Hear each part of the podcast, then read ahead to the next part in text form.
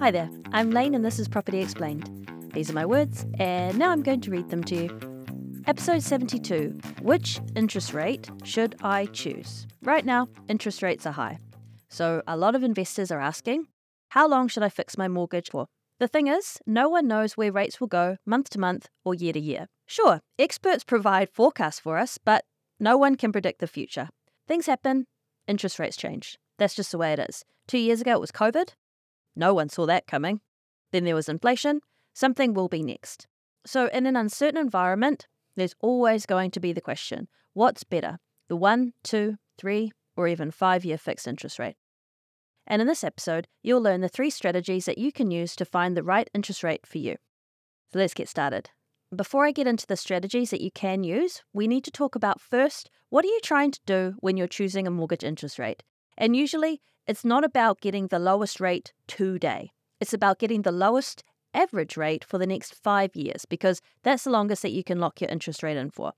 Right now, at the time of writing this article and recording this episode, interest rates are quite high, which means that the five-year rate is cheaper than the one-year rate. But if interest rates go down, today's five-year rate could look expensive in a few years' time. So here are the strategies that you can use. Number one, blindly lock in the one-year interest rate every year. Yep, that's right. One option is just to constantly choose the one-year fixed interest rate every year, no matter what. And over the last twenty years, that would have given you the lowest rate on average. So let's say you fixed for one year, every year for the last twenty years. Sometimes you'll pay a higher interest rate, like right now. Let's say you locked in five years back in two thousand four. That would have given you a lower rate between two thousand six and two thousand eight. And that's because the one-year rate jumped from six point nine to nine point seven percent in just four years. But then the one-year rate went down quite quickly, so over time that one-year rate has been cheaper than the five-year rate.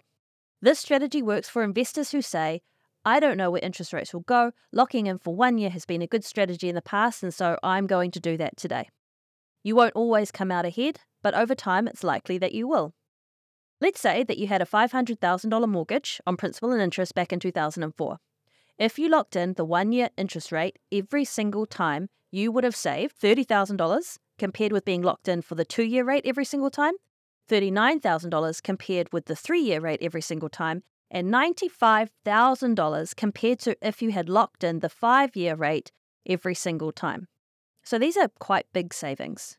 Strategy number two is to split up your mortgage. So if you don't want to put all of your eggs, or mortgage, in the same fixed rate basket, you can split it up. Again, let's say that you've got that five hundred thousand dollars mortgage. Some investors will put two hundred fifty thousand dollars on one year fixed, and then they'll fix another two hundred fifty thousand dollars on a different term, so a two-year or a five-year. If you do this, you'll get an average of the market over time. That does mean that you'll never get the absolute lowest interest rate, but if you choose the quote-unquote wrong interest rate, then you're only half wrong. So this strategy works really well for investors who say, mm, I don't know where interest rates will go, let me hedge my bets a bit. Here at Opes Partners, we have recently worked with an investor who fixed half their mortgage on the five-year fixed term when it was two point nine nine percent, and they fixed the rest on a one-year term. They're now paying over seven percent on one part of their mortgage, but they're still paying under three percent for the other part. They're really happy because their interest rate is about five percent on average. They're stoked, it's a win for them. Strategy number three is run the numbers. This is the advanced option. Right now, the lowest advertised five-year rate is six point three nine percent from Westpac. This was at the time of writing. This means this is likely to have changed in that time. At the same time, the lowest one-year advertised rate is seven point one five percent from Kiwibank. So when would it make sense to take the one-year over the five-year?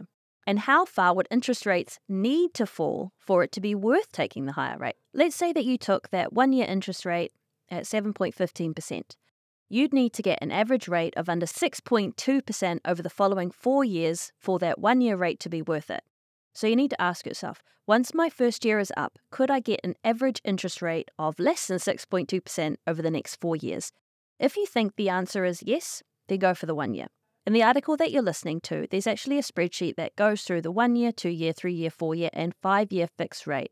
And it works out that average for you. So again, at the two-year rate, which was at the time of writing six point nine nine percent, you would have to guess or estimate that you would get an average of five point nine nine percent or below for the following three years to make it a better rate Again, for the three years, you'd have to get under five point nine four percent for those last two years to make that rate better than the five-year. And again, the purpose isn't to guess this interest rate precisely. It's about giving you a frame of reference so you can decide which rate to choose. Now, what strategy is the right fit for me? The right strategy for you will hinge on these three things. Number one, what you think will happen with interest rates. So as a rule of thumb, if you think interest rates will go up, lock in for longer. If you think they're going to go down, lock in a shorter term. Remember, it's not necessarily about choosing the lowest rate today. It's about what's going to give us the lowest average interest rate over the next couple of years. So today, if you wanted to choose the lowest interest rate, you go for the five-year. But you might not want to be fixing for five years because rates are so high. What if interest rates go down next year and you're stuck paying the five-year rate for the next five years? In twenty twenty-one, interest rates were really low, so locking in the five-year interest rate was the smartest thing to do. At the time, the rate was two point nine nine percent. No, it wasn't the best interest rate then, but it was fantastic in hindsight. You've also got to ask yourself if you're okay with a bit of uncertainty, and we call this the sleep test. There are a lot of people out there who think, I'm not really concerned with the lowest rate, I want certainty, so I'm going to lock in for a little bit longer. That's an absolutely fine decision. If a shorter, more uncertain interest rate is going to keep you up at night, maybe you need a bit more certainty. Some people will sleep better knowing exactly what their payments are going to be every month. So sure, the five-year rate is usually more expensive in the long run, but you might be willing to pay that price for a stable interest rate. That way your payments aren't going to change every year. And then number three, the final one is what you can afford. Bluntly, you're not always going to afford the rate that you want. Let's say you're someone who says, I believe in locking in for the one-year rate, but right now that one-year rate is almost zero point eight percent higher than the five-year rate. On a five hundred thousand dollars mortgage, that's four grand a year, or an extra eighty dollars a week. So if your budget is really tight, you might need to go for the lowest rate today, even if it's more expensive in the long run. But sure, it's a great idea in theory to say, well, I'll just fix the one year forever, but that strategy only works if you can afford it too.